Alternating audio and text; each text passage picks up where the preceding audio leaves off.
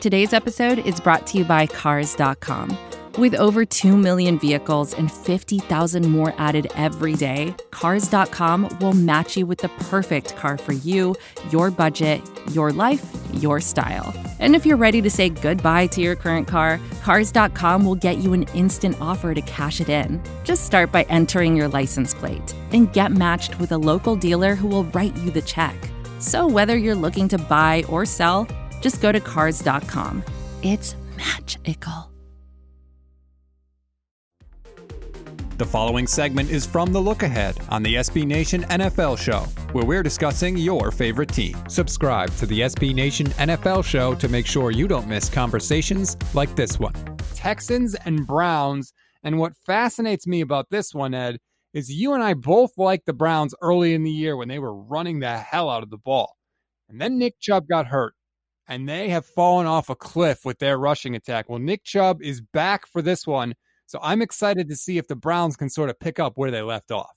Yeah, it's it's interesting, you know, and we come back to that whole thing about how how things change so much in the NFL. It was what, 3 4 weeks ago we were talking about how it looked like the Browns had figured out what they are, had really, you know, established an identity and and things just haven't gone well for them recently.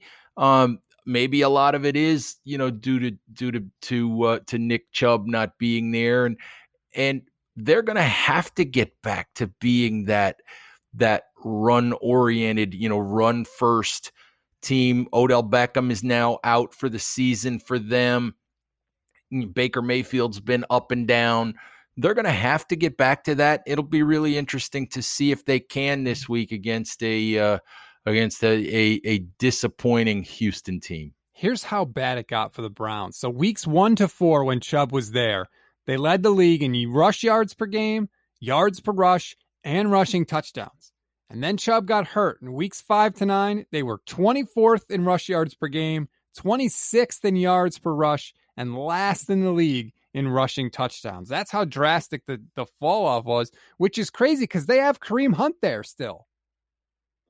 Yeah, they do, but I and I'm looking at it. I think uh, I think two of the last three weeks. I think the last three weeks total, the the the most yardage they've run for is 101 yards total, and and and they just they can't live that way. They can't they can't live when when everything is in the in the hands of of Baker Mayfield. I totally agree. And look, Cleveland is five and three, so they've lost some games here, but they're clearly in contention for the AFC. If you want to be a wild card team, they're probably not going to catch Pittsburgh in the division. But if you want to be one of those wild card teams, this is a game where you have to handle your business. The Texans, I just feel like they're always in disarray. Even when Bill O'Brien was there, I just never felt like they had their stuff together. They have Deshaun Watson, who's great, but that to me, that's kind of it. This is a game, if you're Cleveland, you need to win. You need to win handily pound the ball into the ground, grind out the clock, and take care of your business and show everybody that you're going to be a new Cleveland Browns team and a new force in the AFC. Absolutely. I mean, if if you're a Houston Texans fan, it's just so frustrating because you have Deshaun Watson.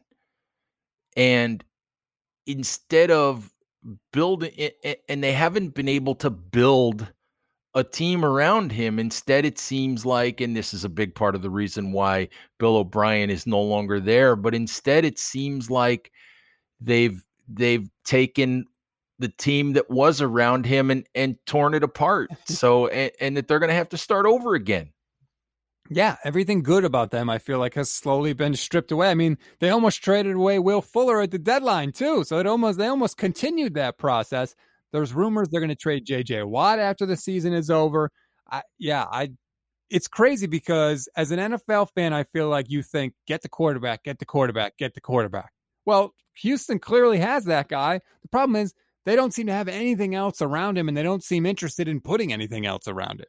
No, and that's unfortunate because he's a tremendous talent, and you'd love to see what he could do, you know, with you know with talent around him, even with talent like you know, maybe like you don't even need Kansas City Chiefs level talent.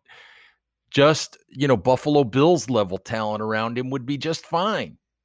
Uh, hopefully, whoever they get in there can sort of start to build that, but I have to see it to believe it first. And I know Cleveland's given points in this one. They are giving three and a half. I don't care. I think Cleveland is going to get back to the team that we saw, even without Odell Beckham Jr.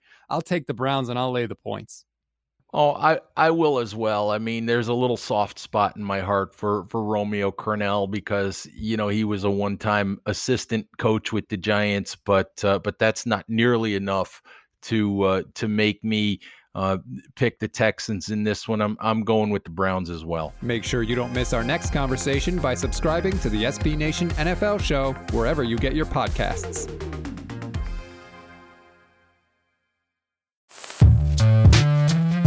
Hello, I'm Nilay Patel, the editor in chief of The Verge and host of Decoder, a business podcast where I interview CEOs about big ideas, the problems that come from those ideas, and how they make decisions. It is also surprisingly about org charts. It comes up a lot. We're launching a new limited series that we're calling the Centennial Series, where I talk to CEOs of companies that are over 100 years old, like Xerox, Barnes & Noble, and more. There's no 100 year old company that's without its struggles, and it's been fascinating to talk to these CEOs about which parts of these companies' history are important and which parts they can let go. A little spoiler for you if a company is over 100 years old, there's a lot of drama to talk about. It's been a good time. You can listen to the Centennial series right in the Decoder feed. New episodes of Decoder are out on Tuesday, and the Centennial series is out on Thursdays. Check it out. We think you're really going to like it. You can get it wherever you get your podcasts. Most of the time, we talk about tech in terms of a handful of gigantic companies like Google, Meta, and Apple. But some of the most interesting stuff we find online is the product of a single person. When you're working on your own, I think there's this beauty of being able to come up with an idea and then implement it then in that moment. You don't have to have permission from someone else, there's no red tape. In the Vergecast series Solo Acts, we'll get to know these people, the tech they use to get stuff done, and the obstacles they face trying to compete with the giants. Some people that I talk to and my friends are like, you know, your competitors are Zuckerberg and Musk. Like, aren't you kind of like afraid of that?